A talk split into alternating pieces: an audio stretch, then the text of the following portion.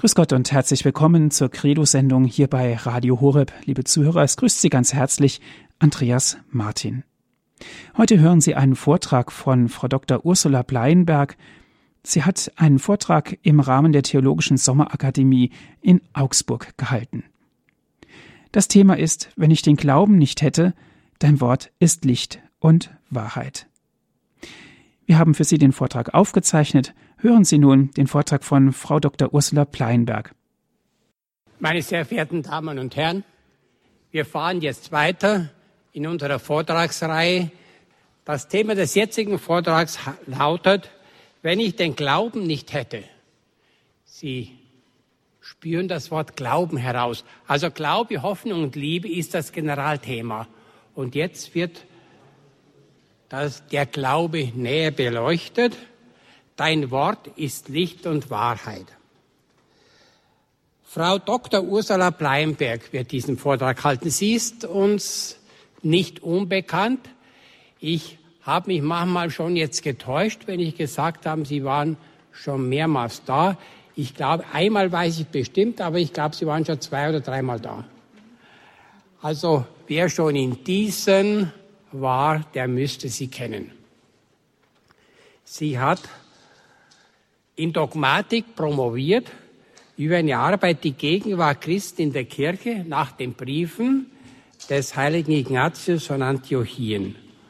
Und sie war dann in der Erwachsenenbildung tätig, hat unter anderem auch als Museumspädagogin gearbeitet und nun ist sie an einer Mädchenrealschule St. Ursula Lenkries tätig. Sie hat heute Vormittag noch Unterricht gehalten und ist dann jetzt zu uns gekommen. Und ich danke ihr, dass sie bereit war, trotz der beruflichen Belastung auch noch diese Last auf sich zu nehmen. Frau Dr. Pleienberg, bitte. Ich freue mich, dass ich hier zu Ihnen sprechen kann. Ich möchte keinen rein theologischen Vortrag halten, aber auch nicht nur aus der Praxis plaudern. Seit 10 Jahren bin ich Lehrerin, haben Sie jetzt eben schon gehört, sondern ich möchte es gerne verbinden miteinander und uns jetzt vielleicht eine Dreiviertelstunde Zeit nehmen, um zu reflektieren über das, was Glaube für uns bedeutet. Wenn ich den Glauben nicht hätte, dein Wort ist Licht und Wahrheit. So steht es ja auch im Programm. Die Zahl der Christen wächst im Weltmaßstab. Das stellte Andreas Püttmann Anfang dieses Jahres fest. Das außereuropäische Christentum blüht auf. Dann ergänzte er allerdings auch, das europäische verwelkt. Von 2009 bis 2010 ist die Zahl der römisch-katholischen Christen weltweit um 19 Millionen gestiegen. In 5 von 6 Kontinenten ist das Christentum heute die Mehrheitsreligion. In Deutschland dagegen sank der Anteil der Christen seit 1970 von 93 auf 63%. Nur circa 35% der Deutschen fühlen sich ihrer Kirche verbunden oder eng verbunden. Das zu tun, was Gott von mir erwartet, betrachtet nur jeder 4. Katholik als Sinn seines Lebens. Auch das religiös abgeschwächte Leitbild eines an christlichen Werten ausgerichteten Lebens nennen nur 44% der Katholiken für sich ganz besonders wichtig. Allerdings hält Püttmann dann auch fest, kaum mehr als 1/3 deutscher Katholiken interessiert sich sehr oder ziemlich für religiöse Fragen. Die Kirchenkrise entpuppt sich so aus demoskopischer Sicht ganz klar als religiöse Krise. Kaum 60% der Katholiken verstehen sich als religiöser Mensch. Nun können solche Statistiken nur zu einem Teil die Intensität vorhandener Religiosität widerspiegeln. verwandelt sich zum Beispiel eine sinkende Quantität in eine steigende Qualität? Meist wohl eher nicht. Josef Ratzinger schrieb 2003 in dem Buch Glaube, Wahrheit, Toleranz von der Hochkonjunktur des Religiösen, sprach aber auch von Erkrankungsformen des Religiösen. Noch interessanter finde ich Angaben zu den Wirkungen des Glaubens auf das Verhalten, auf das Leben. Püttmann spricht von den Christen als Werteelite. Zitat: Gesetzestreue und Leistungsbereitschaft, Beziehungskompetenz und Familienzusammenhalt, Lebenszufriedenheit und Gesundheit profitieren von lebendigem Glauben. Wichtige soziale Werte, Normen und Tugenden finden unter Gläubigen mehr Zuspruch als bei Atheisten oder Agnostikern. Junge religiöse Deutsche zwischen 14 und 29 Jahren halten die Hilfe für Menschen, die in Not geraten sind, zu 72% für wichtig im Leben. Nicht-religiöse nur zu 44%. Wollen wir die Dinge in Europa, in Deutschland nicht einfach laufen lassen, vor allem da beide eine gewisse Vorbildfunktion in manchen Bereichen besitzen, müssen wir dazu beitragen, dass sich etwas ändert. Hilfreich ist es dafür, denke ich, sich auf den Schatz zu besinnen, den der Glaube für einen Menschen darstellt. Ich möchte damit beginnen, dass ich einige Jugendliche zu Wort kommen lasse, die auf die Frage antworten, welche Bedeutung hat für mich der Glaube? Ich habe unter anderem Schülerinnen der 5. und 10. Jahrgangsstufe befragt, also im Alter von ungefähr 11 und ungefähr 16 Jahren. Sie sollten spontan und anonym persönliche Antworten aufschreiben, ohne dass vorher über das Thema gesprochen wurde. Einige Formulierungen habe ich leicht verändert aus sprachlichen Gründen, aber ansonsten behalte ich den Duktus bei. Erst einmal einige Beispiele aus einer 5. Klasse. Es wäre schade, wenn ich an gar nichts glauben würde. Dann wäre eine Leere in mir. Dass jemand für mich da ist, egal was ist. Ich spüre auch fest in meinem Herzen, dass Gott bei mir ist und mich liebt.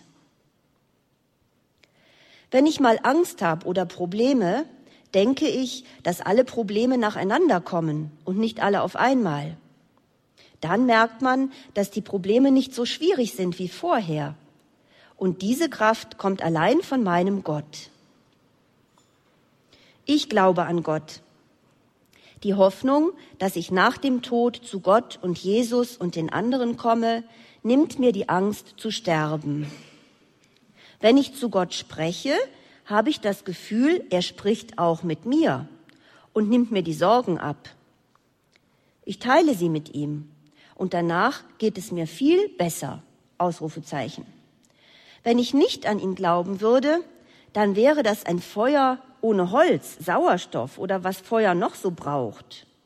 Es wäre schrecklich. Bei der 10. Klasse würde es sich ebenfalls lohnen, die meisten Zettel vorzulesen. Viele Gedanken sind allerdings ähnlich und daher greife ich nur einige heraus. Zum Beispiel: Der Glaube spielt für mich und in meiner Familie eine große Rolle.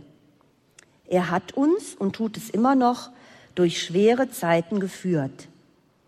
Fehlen würde mir ohne ihn einfach alles. Er gibt Zuflucht, wenn es einem schlecht geht. Er gibt dir das Gefühl, nicht alleine zu sein. Er gibt dir Mut, weiterzumachen, auch wenn du nicht mehr kannst.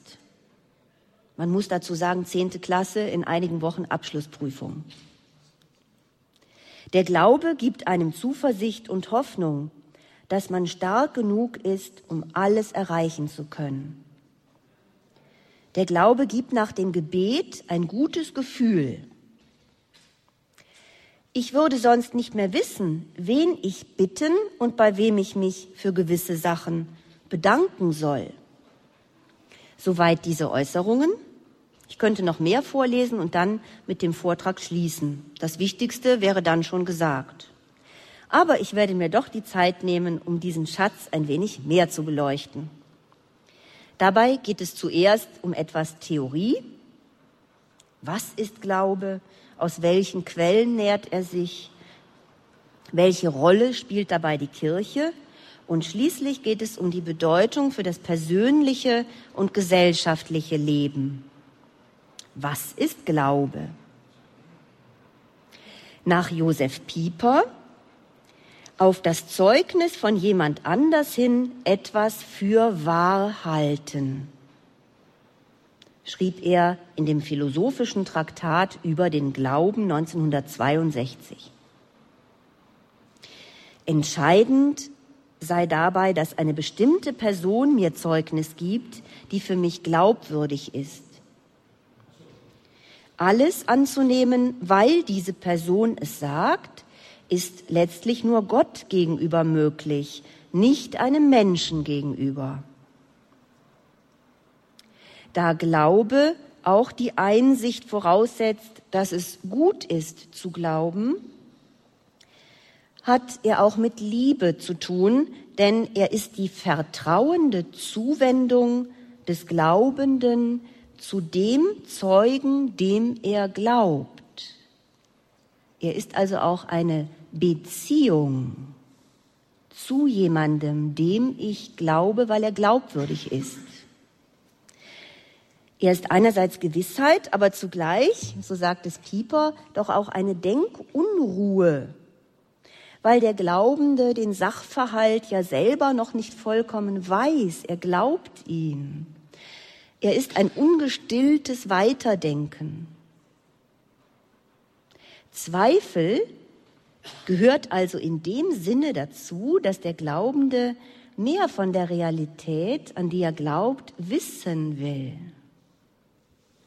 Dann, sagt Pieper, müssen auch Gründe vorliegen, damit jemand einen Offenbarungsanspruch auch wirklich als von Gott kommend akzeptiert.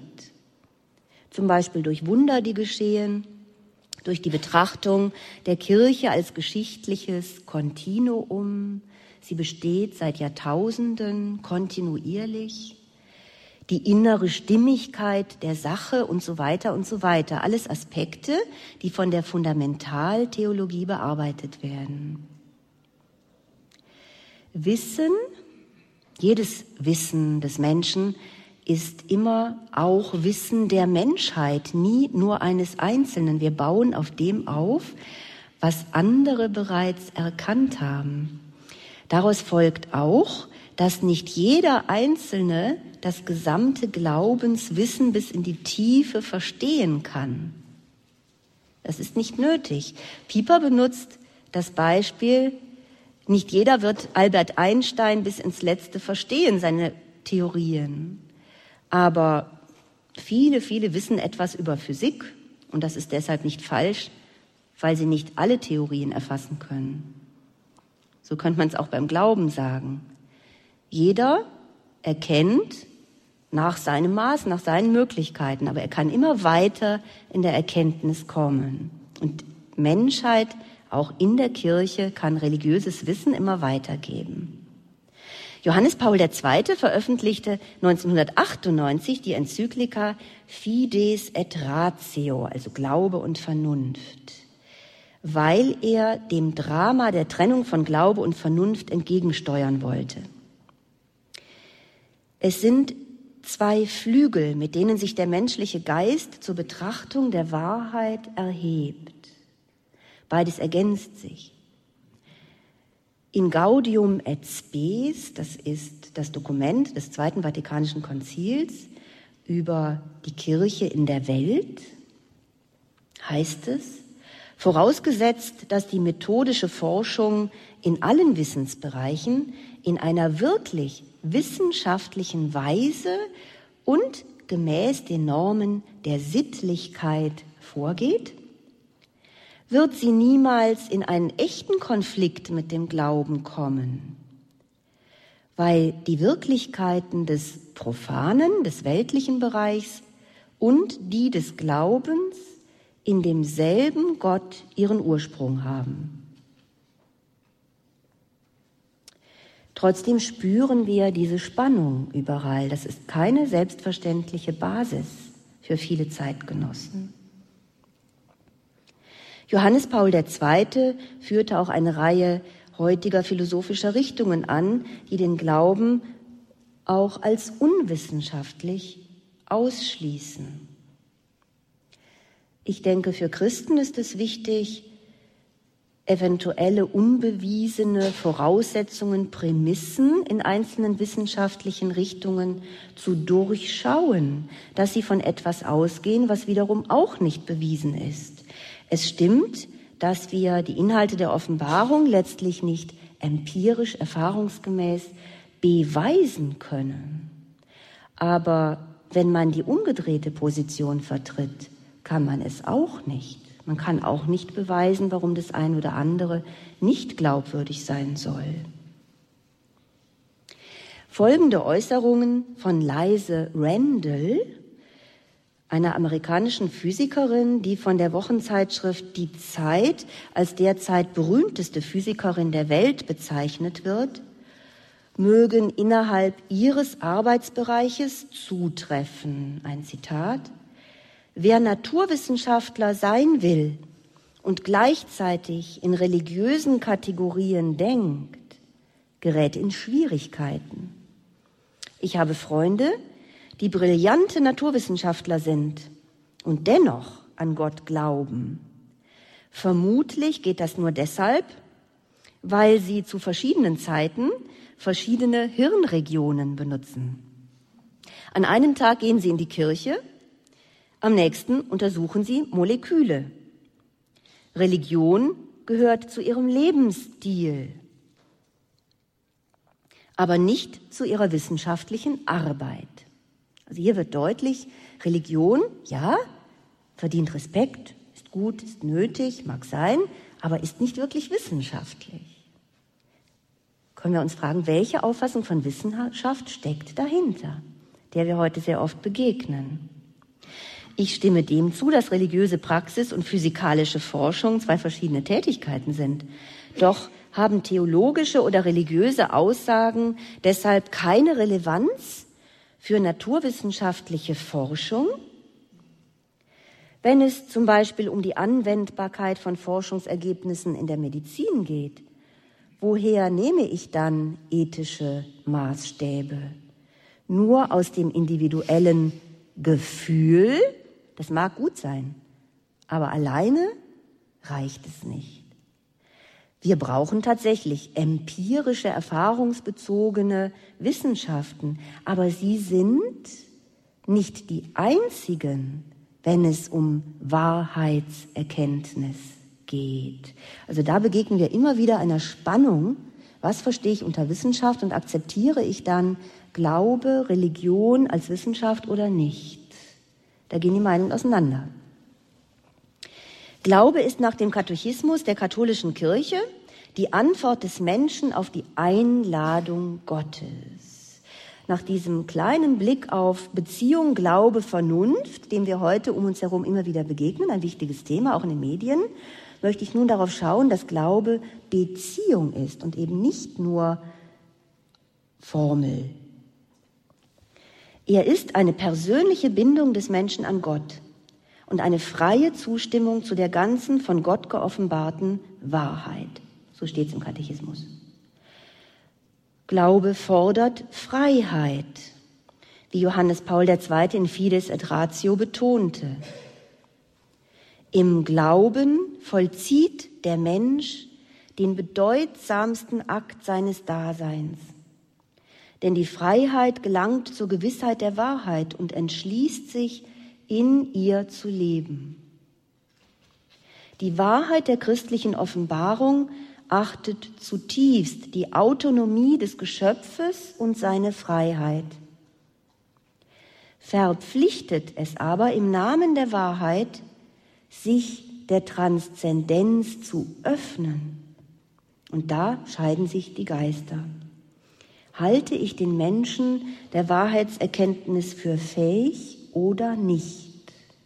Letztlich ist es eine philosophische Frage. Christen und viele Nichtchristen teilen die Auffassung von dem Drang und der Verpflichtung des Menschen, die Wahrheit immer tiefer zu erkennen. Dies war auch der ursprüngliche Antrieb für die Entwicklung der Naturwissenschaften. Doch Wissenschaftlichkeit wird von vielen heute eben eingeschränkt auf das empirisch Nachprüfbare. Schon Augustinus unterschied 3 Aspekte des Glaubens. Deo credere, jetzt etwas Latein, wir sind ja schon eingestimmt durch den vorherigen Vortrag. Glauben, das wahr ist, was Gott sagt. 2. Deum credere, glauben, dass er Gott ist. Und 3. in Deum credere, glaubend Gott anhangen. Der Christ glaubt nicht nur an bestimmte Lehrsätze über Gott, die natürlich notwendig sind. Das entspricht dem Deum credere. Sondern er glaubt und vertraut ihm, Deo credere. Und er bewegt sich immer mehr auf ihn zu und pflegt die Freundschaft mit ihm, in Deum credere. Eine Bewegung auf Gott zu, das ist auch Glaube. Er richtet sich auf Jesu Botschaft und Person. Da Gott in Christus sichtbar wurde, steht er im Blickpunkt. In Verbum Domini sagt Benedikt XVI., die ganze Heilsgeschichte zeigt uns fortschreitend diese enge Verbindung zwischen dem Wort Gottes und dem Glauben, der in der Begegnung mit Christus Erfüllung findet. Durch ihn nimmt der Glaube die Form der Begegnung mit einer Person an, der man sein Leben anvertraut. Der Glaube ist die Entscheidung, beim Herrn zu sein und mit ihm zu leben. Der Papst sagt in der Enzyklika Spes Salvi auf die Textstelle Hebräer 11,1. In der Einheitsübersetzung lautet sie: Glaube aber ist feststehen in dem, was man erhofft, überzeugt sein von dem, was man nicht sieht. Nun geht er auf diese Übersetzung in der Einheitsübersetzung ein und möchte sie ein wenig verändern. Ich möchte kurz erklären, warum. Die Worte feststehen und überzeugt sein betonen die subjektive Seite des Glaubens. Im ursprünglichen griechischen Text wird aber nicht so sehr die Haltung des Glaubenden hervorgehoben, sondern die objektive Wirklichkeit. Daher schlägt Benedikt XVI. Folgende Übersetzung vor: Der Glaube ist die Substanz der Dinge, die man erhofft. Beweis für nichts Sichtbares. Er weist darauf hin, dass Substanz hier das ewige Leben meint, an dem der Glaubende schon teil hat. Und diese erlebte Wirklichkeit besitzt Beweischarakter. Sie wird zum Argument für den Glauben an die unsichtbare Realität. Nicht die Haltung des Menschen steht im Grunde in Hebräer 11,1 im Vordergrund, sondern die Teilnahme an der göttlichen Wirklichkeit. So wie Glaube nicht nur festhalten bedeutet, so ist es auch nicht nur ein Glaube an Formeln, sondern an etwas Wirkliches. So steht es auch im Katechismus. Wir glauben nicht an Formeln, sondern an die Wirklichkeiten, die diese ausdrücken und die der Glaube uns zu berühren erlaubt. Nun ein Blick auf die Quellen des Glaubens. Er nährt sich von allem, was über Gott Zeugnis gibt, vor allem von Schriften natürlich, der Heiligen Schrift, Betrachtungen über sie, Werke über Heilige, über die Liturgie, von Theologen, von anderen christlichen Schriftstellern. also von Texten, die jeder Mensch, vorausgesetzt er ist nicht Analphabet, lesen kann. Aber er nährt sich auch aus Gesprächen, Erfahrungen, dem Gebet, der Gemeinschaft mit Gott, der Liturgie, dem Gesang, wie wir eben gehört haben. Gott offenbart sich auch allen Menschen in den geschaffenen Dingen.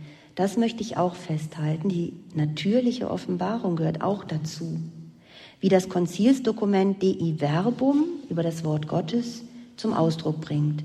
Gott, der durch das Wort alles erschafft und erhält, gewährt den Menschen in den geschaffenen Dingen ein ständiges Zeugnis von sich und hat, weil er den Weg des übernatürlichen Heiles eröffnen wollte, darüber hinaus sich selbst schon von Anfang an den Stammeltern kundgetan. Denken wir an die Geschichten in Anführungszeichen. Adam und Eva, Noah. Da beginnt das Gespräch Gottes mit den Menschen von Anfang an.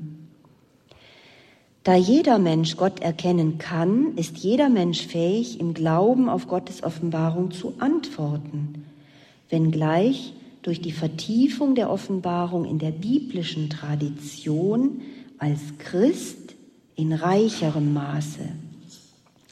Johannes Paul II. Spricht in Fides et Ratio von der gemeinsamen Bemühung, welche die Menschheit vollbringt, um die Wahrheit zu erreichen.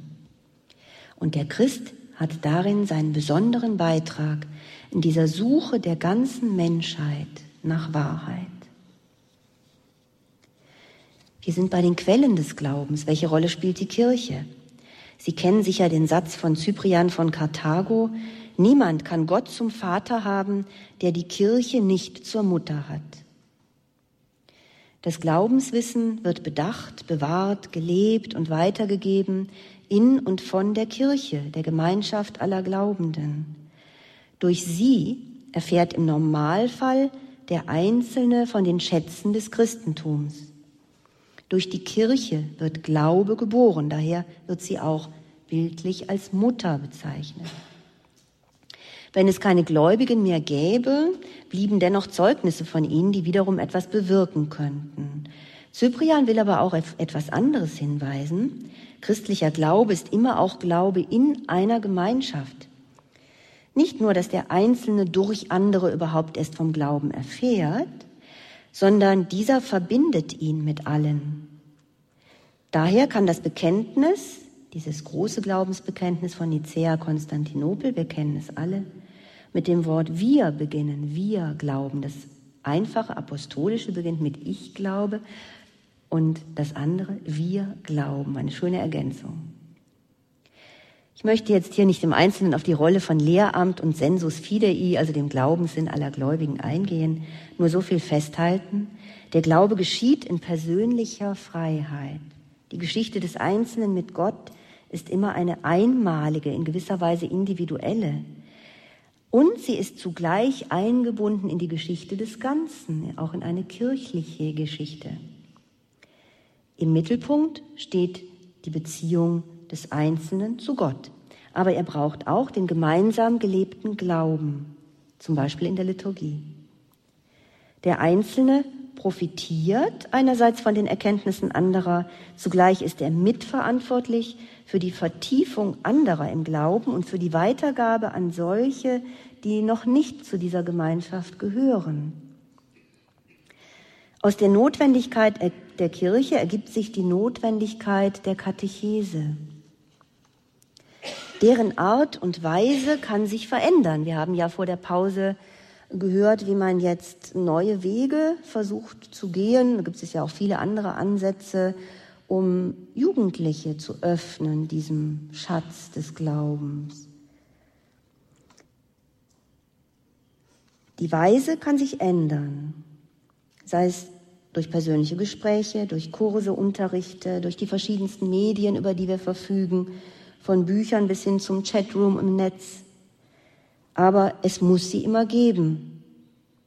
Im apostolischen Schreiben Porta Fidei zur Vorbereitung auf das Jahr des Glaubens 2012-2013 empfiehlt der Papst noch einmal den Katechismus der katholischen Kirche als eine der wichtigsten Früchte des Zweiten Vatikanischen Konzils. Und die ursprüngliche Ausgabe, wir haben davon gehört, diente als Grundlage für verschiedene kürzere Fassungen. Und er ist immer wieder ein Kompendium, so war es ja auch gedacht, auf das man zurückkommen und mit dem man weiterarbeiten kann. Soweit, wenn auch kurz, ein Blick auf die Quellen. Und nun möchte ich eingehen auf die Bedeutung des Glaubens für den Einzelnen. Im Titel dieses Vortrages ist der Anfang eines Antwortpsalms aus dem Gotteslob enthalten. Dein Wort ist Licht und Wahrheit, es leuchtet mir auf all meinen Wegen. Das Wort Gottes, im Wesentlichen festgehalten in der Heiligen Schrift, aber auch in den Texten der Überlieferung, erleuchtet den Verstand, um die Geheimnisse Gottes tiefer zu verstehen. Es gibt Orientierung für das Leben in all seinen Facetten. Es stillt die Sehnsucht des Menschen nach Sinn, nach Leben über die Begrenztheit der Welt und den Tod hinaus.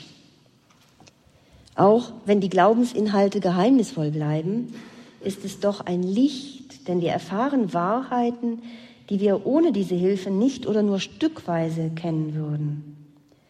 Nach den Worten Credo ut intelligam und intellego ut credam hilft die gedankliche Auseinandersetzung bei der Vertiefung im Glauben.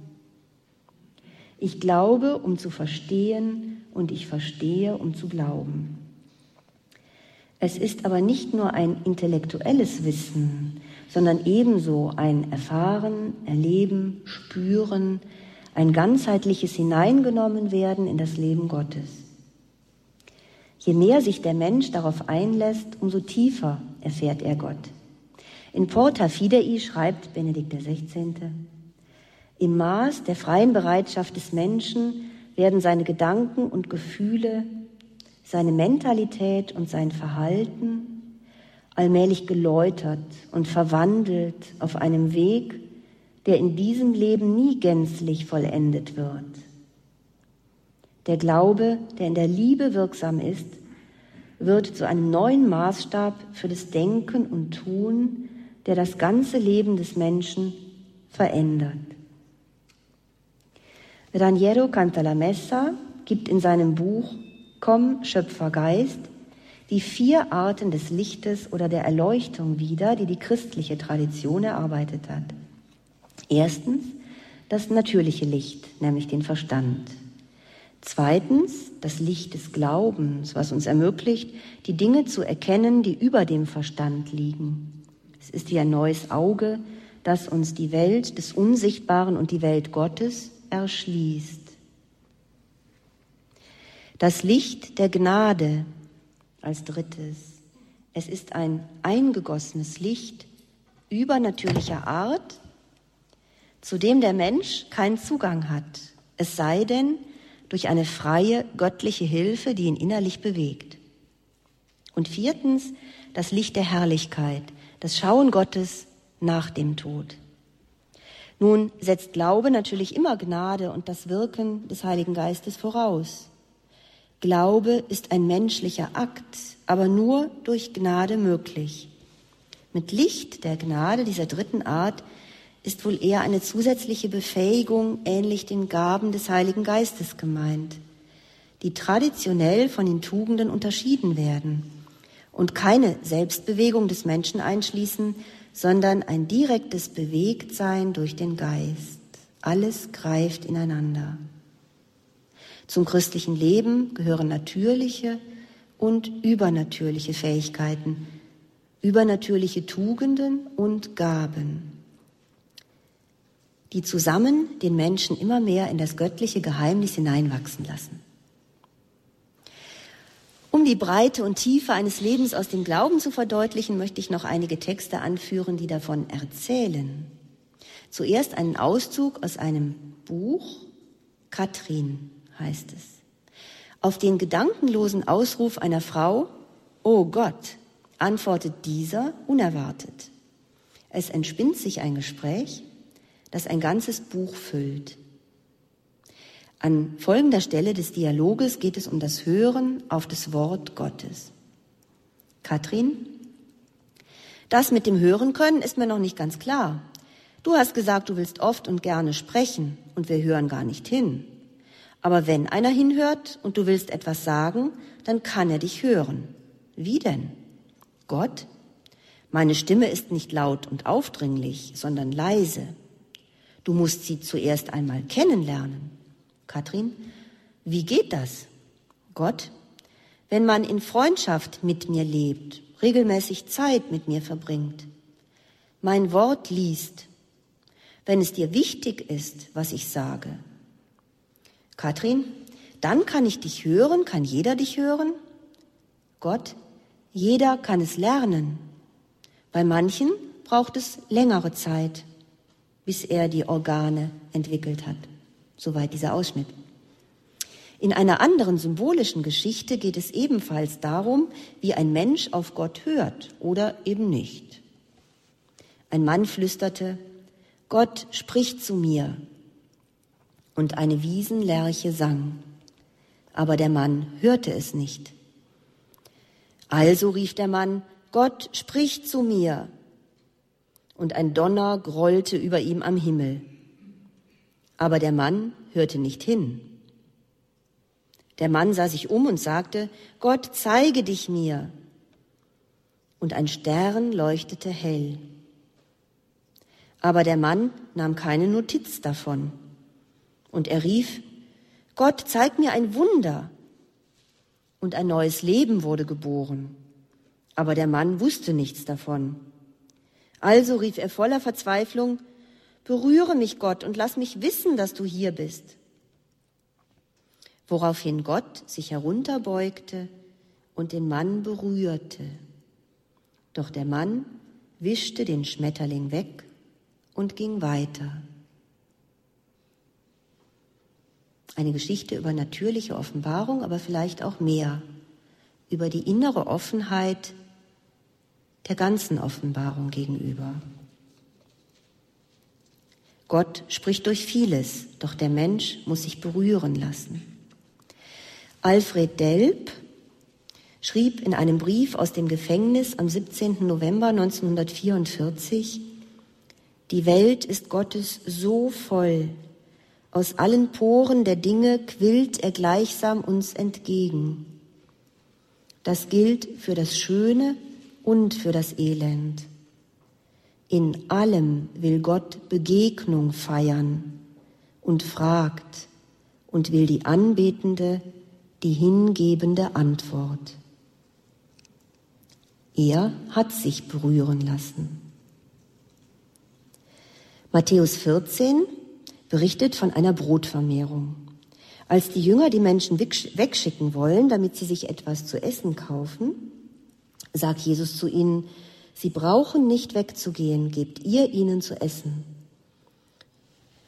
Ich denke, darin zeigt sich auch der Wunsch Jesu, die Menschen in seiner Nähe haben zu wollen. Sie sollen sein wirkliches Wesen verstehen, als Messias, als Sohn Gottes. Andere Male sendet er Jünger aus. Aber hier will er Menschen bei sich haben. Glaube führt immer in die Gemeinschaft mit Christus und durch ihn mit dem Vater und dem Geist. Wie jede Freundschaft will sich diese Gemeinschaft entfalten. Glaube verlangt aber auch Taten. Benedikt XVI. Zitiert in Porta Fidei den Jakobusbrief. Dort heißt es ja, so ist auch der Glaube für sich alleine tot, wenn er nicht Werke vorzuweisen hat. Nun könnte einer sagen, du hast Glauben und ich kann Werke vorweisen. Zeig mir deinen Glauben ohne die Werke und ich zeige dir meinen Glauben aufgrund der Werke. Glaube und Taten aus Liebe brauchen sich gegenseitig. Mutter Teresa zum Beispiel sagte, ohne Jesus wäre unser Leben bedeutungsleer und unverständlich. Ihr aufopferungsvolles Leben für die untersten Armen in ihrem Land. Das Engagement vieler Menschen wäre tatsächlich ohne den Glauben als Quelle nicht erklärbar. Auch der Starkmut vieler Menschen wäre nicht erklärbar. So kam ich noch einmal auf eine Stelle aus einem Brief von der Mutter von Sophie und Hans Scholl, Widerstandskämpfer in der Weißen Rose. Sie kennen wahrscheinlich die Namen. Sie schrieb am 23. Februar 1943, einen Tag nach der Hinrichtung ihrer beiden Kinder. Allerdings wussten die Eltern zu diesem Zeitpunkt nur von dem Todesurteil, aber nicht, dass es am selben Tag vollstreckt worden war. Sie schrieb an Fritz Hartnagel, den Freund ihrer Tochter: Es ist furchtbar schwer. Ich bin so dankbar, dass wir es gemeinsam tragen. Aber meinem Mann gehen seine beiden Lieblinge sehr ab. Das können wir nicht aus eigener Kraft und wir müssen uns ganz in Gottes Gnade fallen lassen. Das Warum wollen wir nicht aufkommen lassen. Wir ahnen es.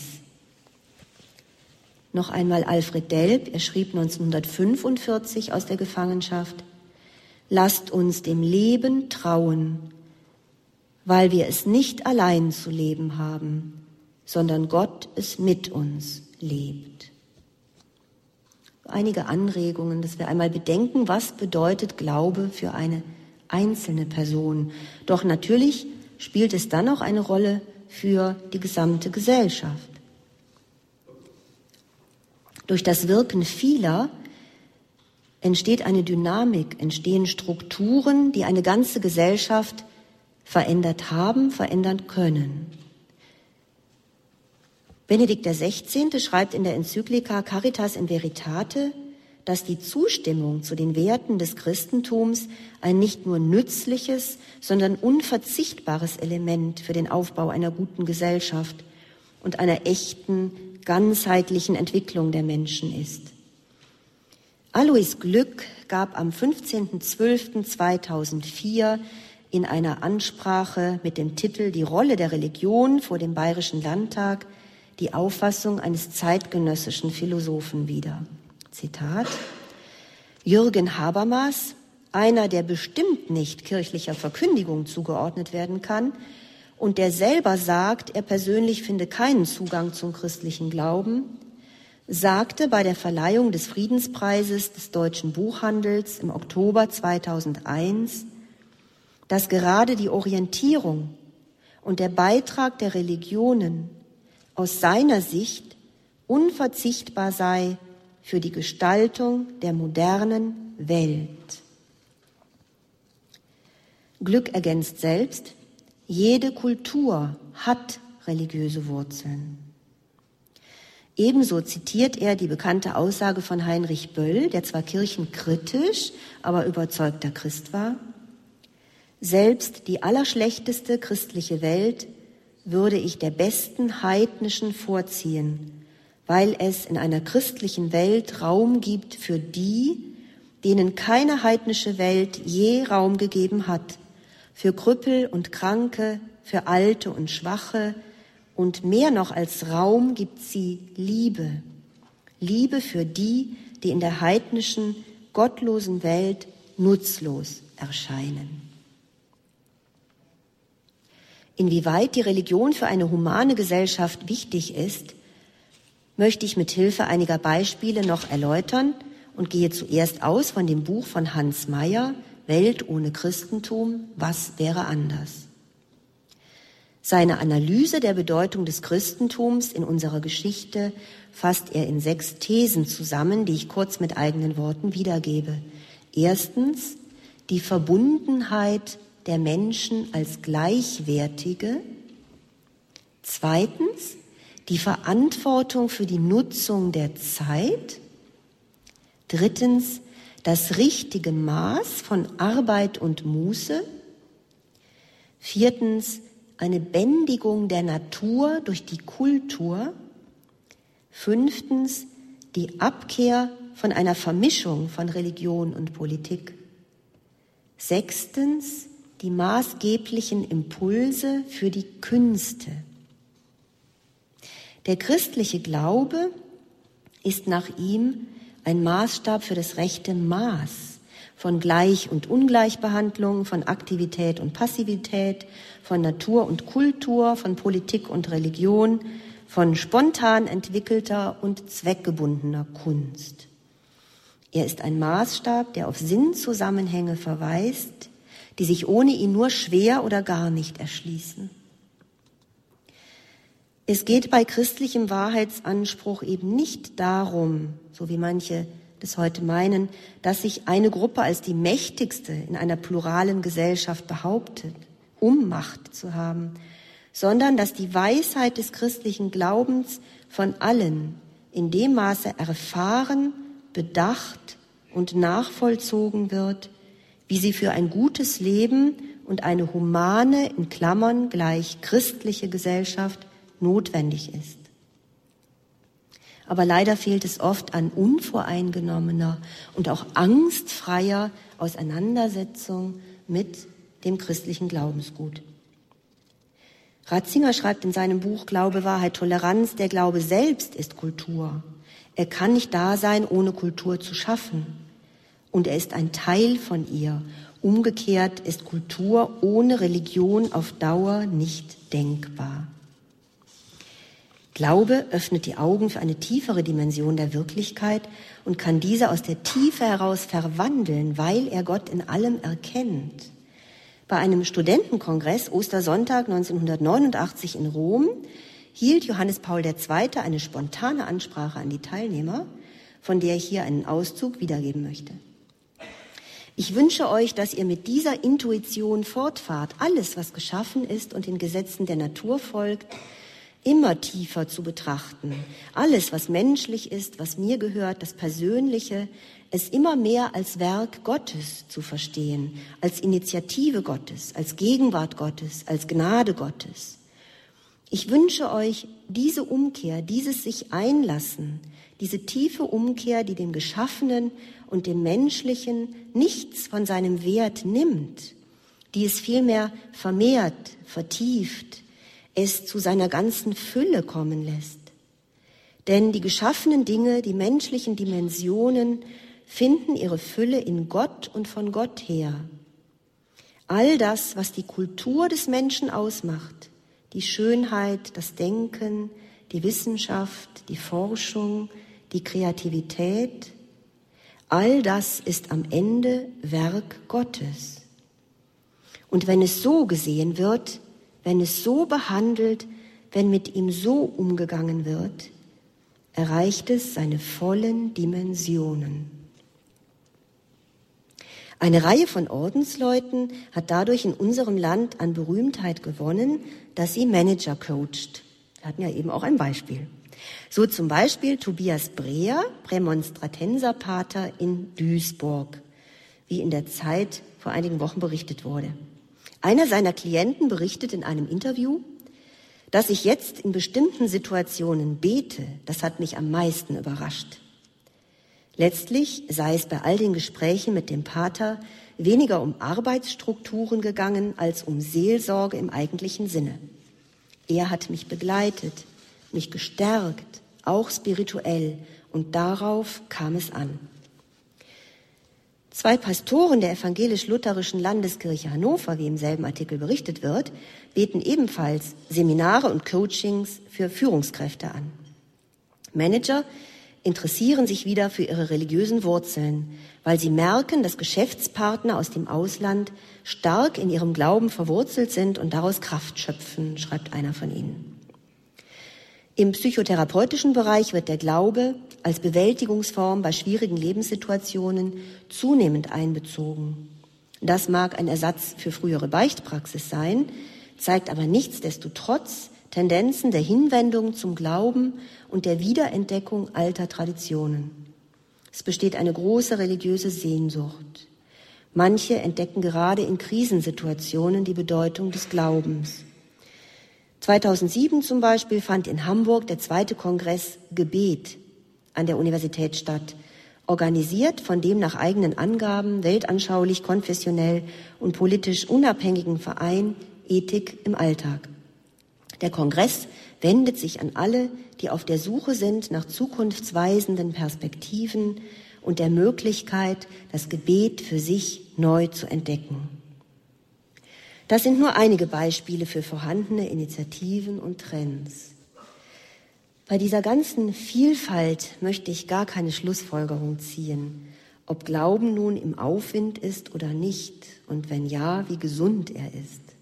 Gott weiß es. Es ging mir vielmehr darum, die verschiedenen Dimensionen von Glauben aufzuzeigen und zu verdeutlichen, dass darin für jeden Menschen und jede Gesellschaft ein wahrer Schatz verborgen liegt. Vielen Dank.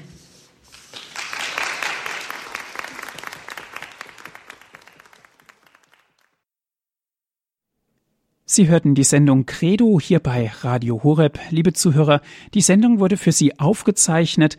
Wenn Sie sie gerne noch einmal zum Nachhören bestellen wollen, rufen Sie an unseren CD-Dienst unter folgender Telefonnummer 08323 9675120. Noch einmal die Telefonnummer von unserem CD-Dienst, das ist 08323 9675120. Wenn Sie von außerhalb Deutschlands anrufen, 0049 vorab wählen. Weiter geht's mit der 8323 9675120. Die Sendung steht auch zum Herunterladen auf Ihrem Computer bereit auf unserer Internetseite www.horeb.org. Das ist unsere Internetadresse www.horeb.org. Dort gibt es die Sendung zum Herunterladen auf den Computer. Ich darf mich bei Ihnen bedanken fürs Dabeisein und auch zugleich verabschieden. Ich wünsche Ihnen noch einen angenehmen und gesegneten Abend. Alles Gute und auf Wiederhören sagt Ihnen Ihr Andreas Martin.